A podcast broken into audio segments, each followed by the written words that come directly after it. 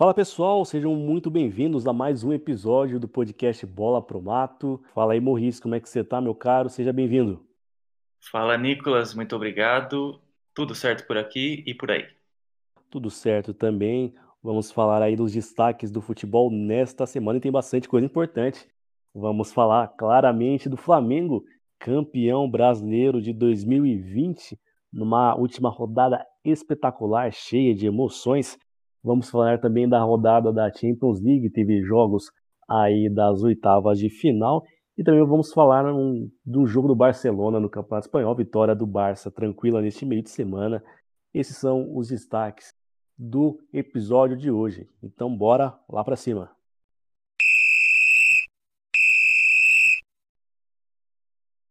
Nesta quinta-feira nós tivemos a última rodada do Campeonato Brasileiro de 2020, que está se encerrando, na verdade, que se encerrou em 2021 por conta da pandemia, desse calendário que teve que ser reajustado.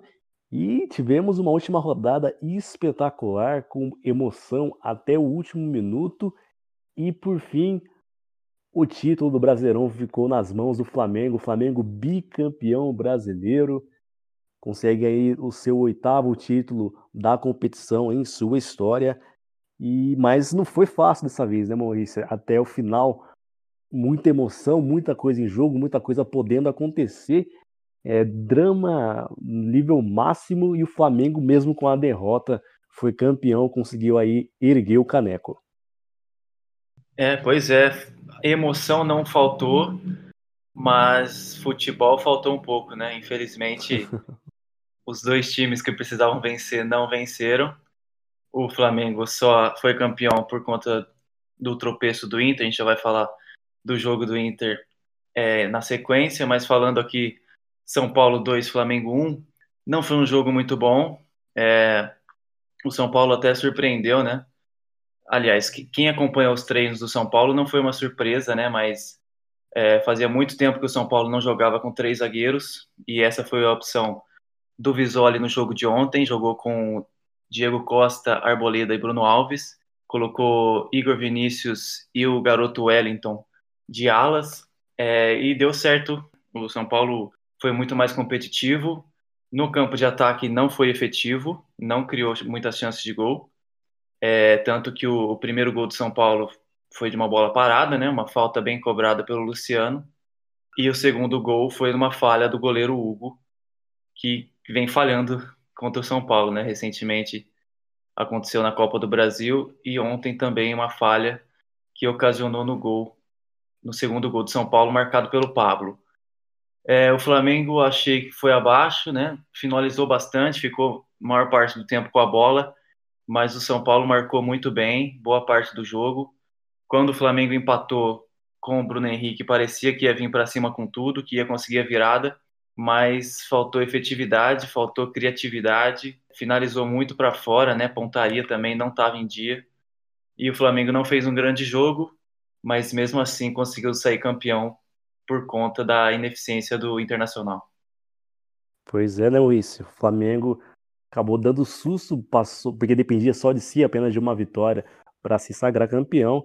Acabou perdendo e, como você já disse, a gente vai falar agora um pouco mais, o Inter não conseguiu fazer a sua parte, jogando dentro de casa, no Beira-Rio, ficou apenas um empate em 0 a 0 contra o Corinthians e um jogo muito irregular do Inter, eu diria.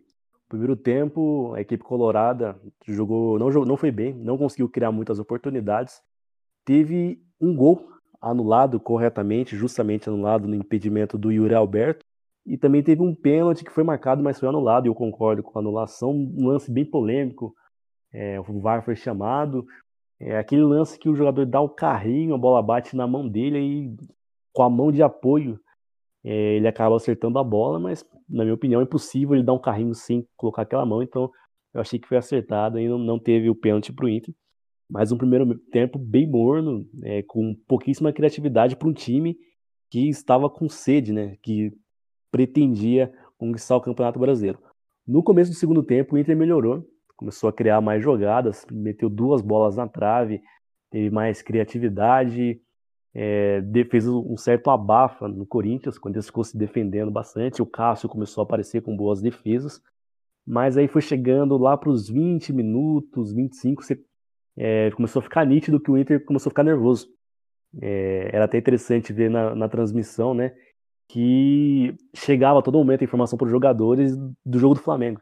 Então eles sabiam que o Flamengo estava perdendo, já sabiam que estava 2 a 1 e parece que começou a surgir meio que uma afobação, porque o título estava ali, era só fazer, só entre aspas, fazer um gol. E aí a, o Inter começou a despejar muita bola na área, de qualquer lugar. O Denilson pegava, jogava para dentro da área. O Caio Vidal, enfim, to, todos os jogadores criativos ali que poderiam trabalhar a bola de uma forma me melhor. O Patrick, que é, é para mim é o grande destaque da equipe, é, ao invés de tentar trabalhar a forma de a bola de, um, de uma forma um pouco melhor, só despejavam é, cruzamentos, colocavam bola na área, e que não era efetivo, porque a defesa do Corinthians jogou muito bem ontem. É um parênteses o Corinthians foi muito bem ontem, teve algumas estocadas, alguns, alguns contra-ataques que chegou a dar susto no Inter. E aí esse drama foi crescendo, crescendo, o Inter cada vez mais nervoso, até que nos acréscimos, de forma inacreditável, o Inter fez um gol. O Edenilson saiu comemorando, foi o gol dele, né?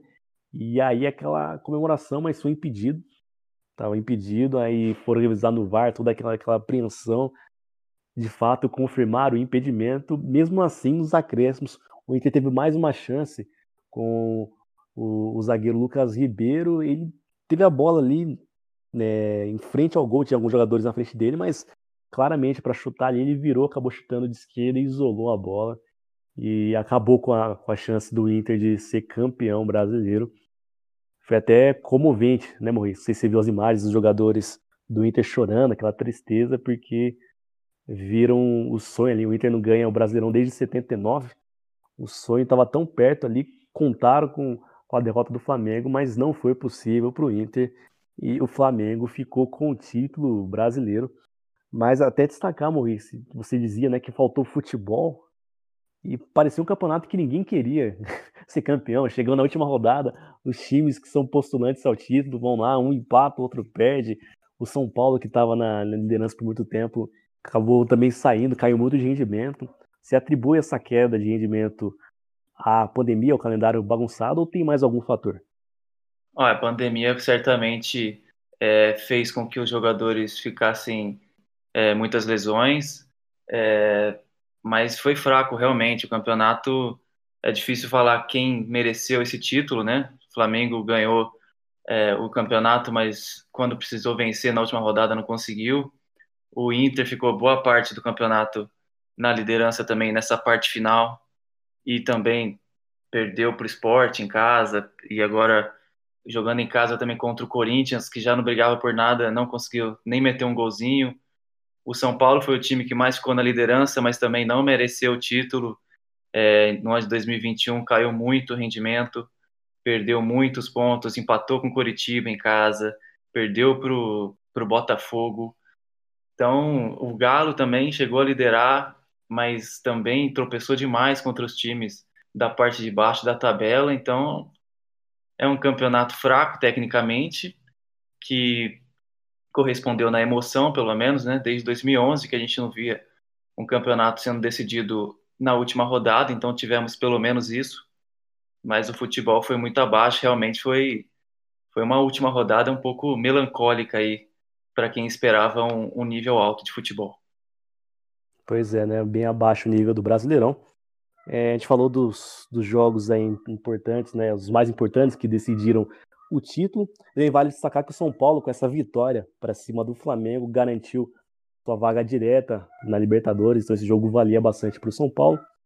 E além de Inter e Corinthians 0 a 0 e Flamengo é, e São Paulo 2 a 1 para o Flamengo, os jogos aí que definiram o campeão do Brasileirão. Também tivemos essa rodada Bragantino 1, Grêmio 0, Bahia vencendo o Santos por 2 a 0 2 a 0 também o resultado da vitória do Atlético Paranaense para cima do Sporting.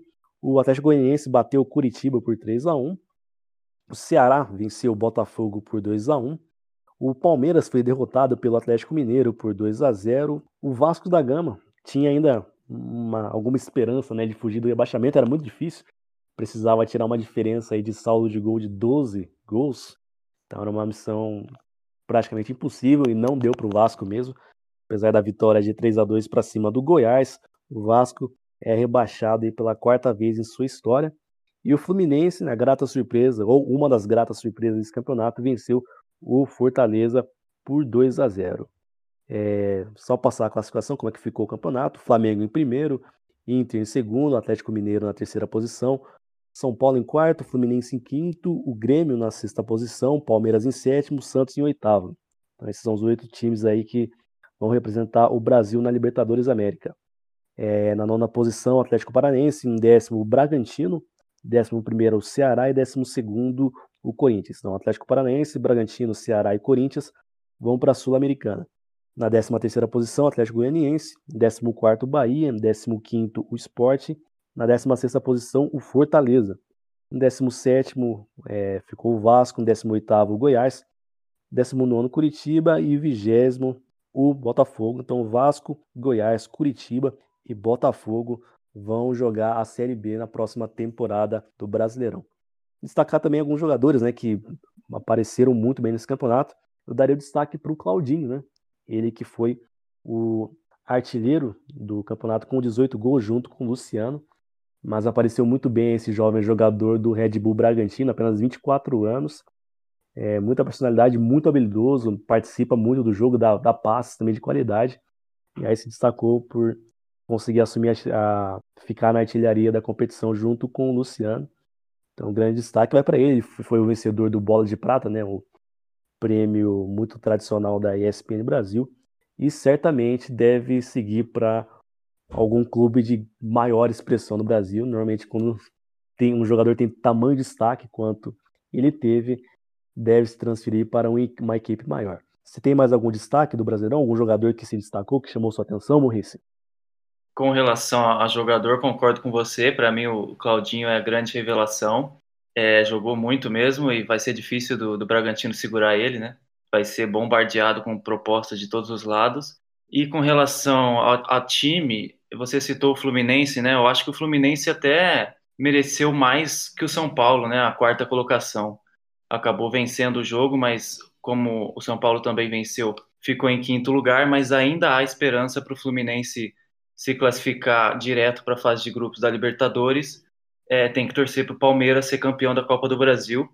O Palmeiras já está garantido na Libertadores porque é o atual campeão é, da competição, né? Ganhou na final, ganhou do Santos na final.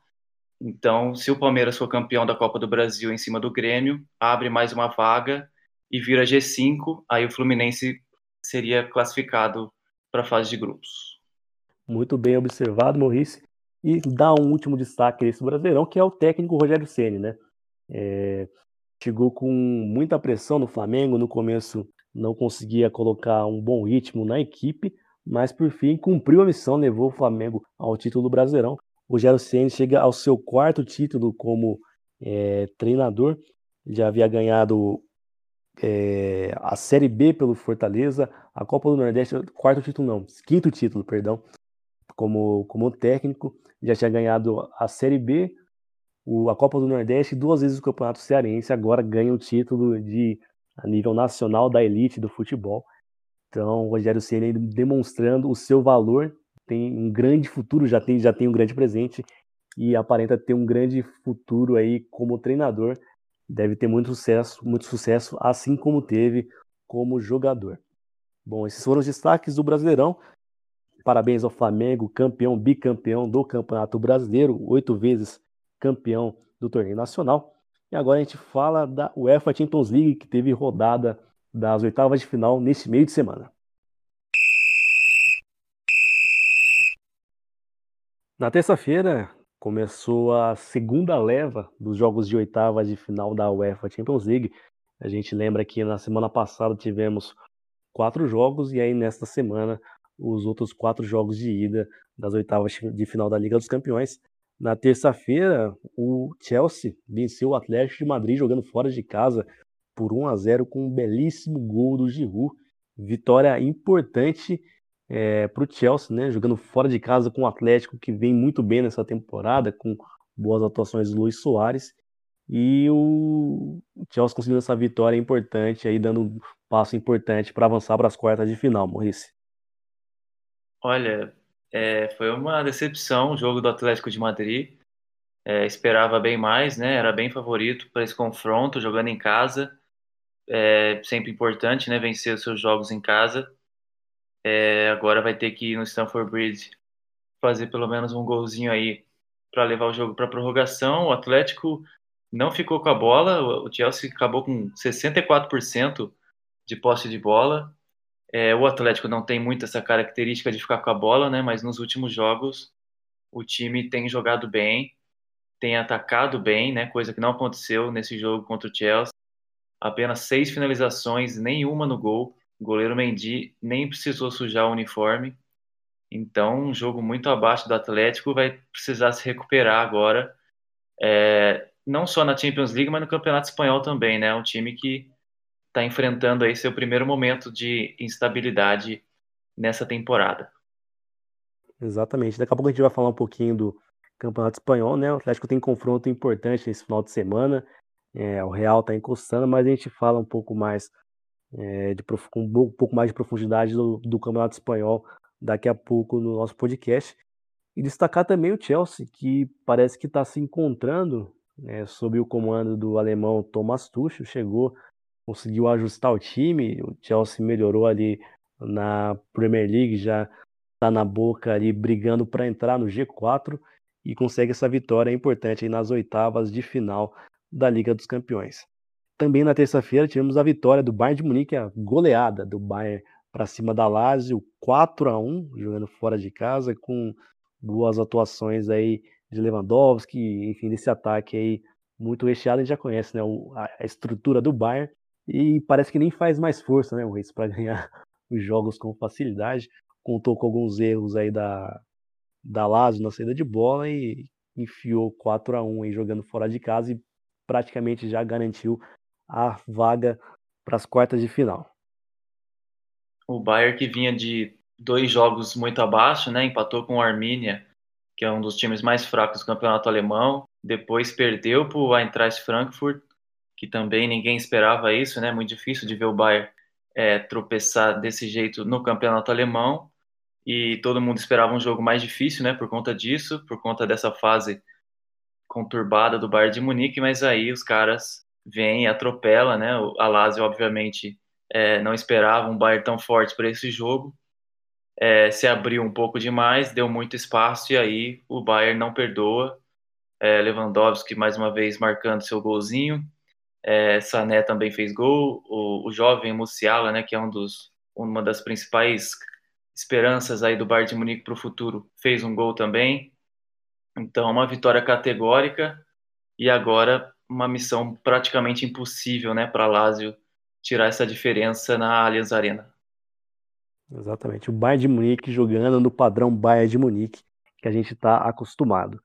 Na quarta-feira, o Real Madrid venceu o Atalanta por 1 a 0 jogando fora de casa. É, nessa leva da, da Champions League, nessa segunda semana dos jogos de ida das oitavas, todos os visitantes venceram.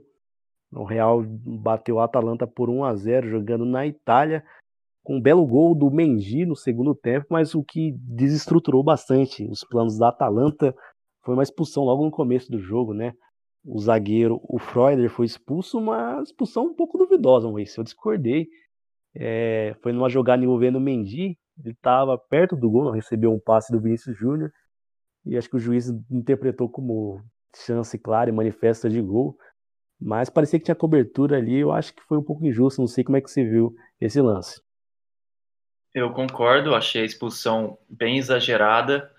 É, tinha um zagueiro ali em velocidade que provavelmente ia alcançar a bola, então, para mim, foi um tanto quanto injusta essa expulsão. O Real Madrid, depois disso, como esperado, ficou muito com a bola, né? A Atalanta recuou, tentou segurar o empate.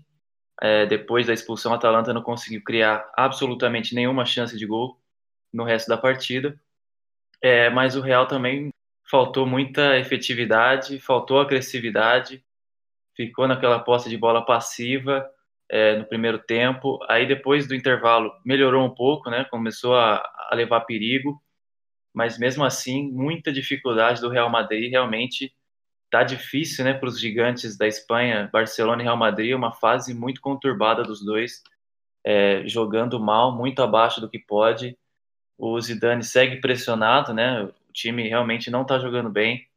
Mas o importante é que conseguiu a vitória, né? O Mendy fez um belo gol aí no finalzinho da partida, um gol importante. O Real Madrid precisava vencer esse jogo porque estava com um a mais e agora tem uma vantagem mínima aí, confronto completamente aberto ainda esse Atalanta e Real Madrid. Pois é, né? Realmente o Real deixando a desejar, os atacantes, né, não não conseguem comparecer muito, não conseguem marcar muitos gols. Benzema, o artilheiro na temporada, mas para ter uma ideia, né, o segundo vice-artilheiro no Campeonato Espanhol é o Casemiro, né? Então tá faltando aí um desempenho melhor do ataque do Real Madrid.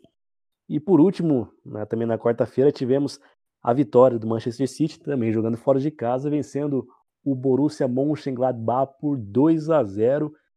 Vitória aí importante, segura do City, né? Mas a gente percebe, né, Maurício, a gente até conversando antes do, da nossa gravação, que tem hora que o City não precisa nem fazer muita força, né, para para conseguir as vitórias e mesmo assim consegue o resultado. Não, não joga no seu nível lá 100%, longe disso, já lá, joga 80% do, do seu futebol e já é suficiente para conseguir ganhar os jogos.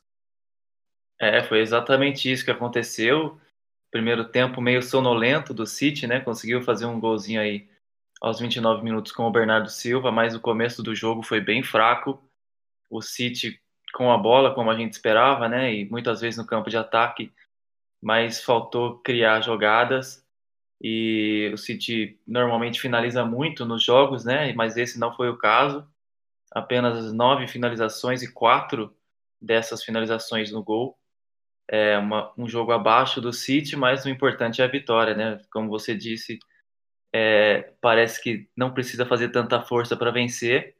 Obviamente o City muito favorito nesse confronto, né? E agora com 2 a 0 fica ainda mais difícil para o Borussia Mönchengladbach, que tem uma missão aí praticamente impossível, né? Que é parar esse City, que atualmente é o melhor time da Europa. É isso mesmo, e é um dado que impressiona assim é, é a precisão dos passes do City, né? 92% de precisão, é muito alto. É, a equipe vai dominando. É, a comparação que o pessoal faz é né, que o City é como se fosse um tubarão que vai, vai tocando, ele vai cercando, vai cercando a área, vai de um lado para o outro, vai de um lado, vai de lá para cá, vai observando até que acha a brecha e vai lá e, e dá o bote, que aí faz os gols e, e mata as partidas. Acho muito, muito boa essa comparação. É o City abrindo sua vantagem aí para o jogo de volta. Falando dos jogo, jogos da volta, né? Do Real Madrid e Atalanta jogam no dia 16 de março. O City pega o Borussia também no dia 16.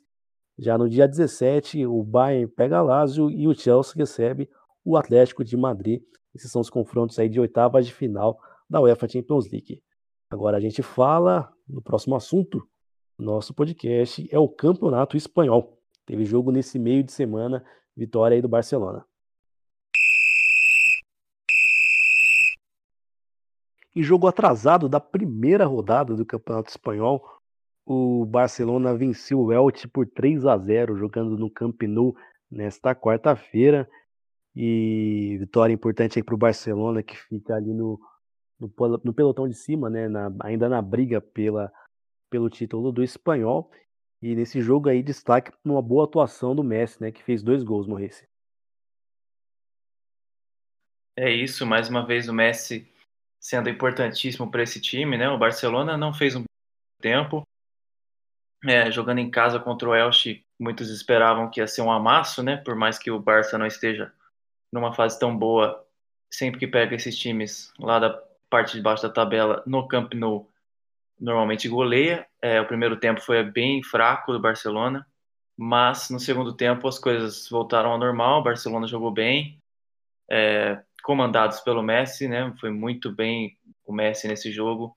Não só fez dois belos gols, é muito bonito os gols mesmo do Messi. Quem puder aí ver, vale a pena, porque é sempre um prazer, né? Ver esse extraterrestre em campo e quando ele quando ele tá afim é difícil de parar mesmo.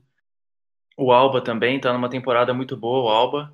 Ele que se entende muito bem com o Messi, né? Sempre que o Messi joga ali pelo lado esquerdo, o Alba sempre aparece bem ofensivamente, fez um gol aí, tá numa temporada artilheiro o Alba. E uma vitória importante, o Barcelona é, ainda está atrás do Sevilha, do Sevilha não, do Atlético de Madrid, e está precisando vencer esses jogos dos times que estão lá embaixo, porque está muitos pontos atrás ainda e não pode se dar o luxo de perder pontos assim com, contra times mais fracos. É isso, Maurício. O Barcelona está cinco pontos atrás do Atlético de Madrid, que é o líder do campeonato, mas o Atlético tem um jogo a menos em relação ao Barcelona. E essa próxima rodada, nesse final de semana do, do, do Campeonato Espanhol, é muito importante para as equipes de cima. A gente está falando do Barcelona, é, a equipe da Catalunha tem um confronto direto é, pela terceira posição contra o Sevilha. É, nesse sábado, meio-dia e 15, Sevilha e Barcelona lá em Sevilha. Então, só para ter uma, uma noção aqui, o Sevilha está em quarto com 48 pontos, o Barcelona está em terceiro com 50. Portanto, em caso de vitória é, da equipe do Sevilha, é, o Sevilha assume a terceira posição e empurra o Barcelona para baixo. Falando também do Atlético de Madrid, que é o líder do campeonato, o Atlético de Madrid não vai ter vida fácil nessa rodada. No domingo, é, os colchoneiros enfrentam o Vila Real jogando fora de casa. Partida importantíssima para o Atlético, que, que vem de resultados negativos, vem de, uma, de um empate e de uma derrota e ver ali o Real Madrid no seu encalço, o Real Madrid se aproximando apenas três pontos de vantagem para o Atlético, mas o Real Madrid também tem um jogo não muito fácil, é, pega a Real Sociedad, Real joga em casa, né, ao contrário do Atlético que vai é, jogar fora de casa, mas também um jogo difícil aí para os madridistas que jogam na segunda contra a Real Sociedad, que normalmente costuma dar trabalho para as grandes equipes, para as equipes com maior qualidade na Espanha. Então, rodada muito importante aí. É porque caso o Atlético não consiga ganhar, é, ou perca, né, na verdade, se o jogo real e o Real vença, o Real chega ali, empata o número de pontos, fica só atrás do saldo de gols do Atlético, aí entra de vez na briga, fica bem mais quente essa disputa pelo título do Campeonato Espanhol. Então é interessante acompanhar a rodada deste final de semana. Bom, é isso. É, mais algum destaque aí dos campeonatos europeus, campeonato espanhol? Por hoje é só. Maravilha, então, meu caro. Um forte abraço e até o próximo episódio. Grande abraço, foi um prazer mais uma vez e até a próxima. Valeu, Maurício, valeu, querido ouvinte, por, é, pela companhia mais desse episódio do podcast Bola pro Mato. Lembrando sempre para acompanhar a gente nas redes sociais, no Instagram, arroba Bola Pro Mato Podcast Underline e no Facebook, Bola Pro Mato. Valeu, um grande abraço e até o próximo episódio. Tchau, tchau.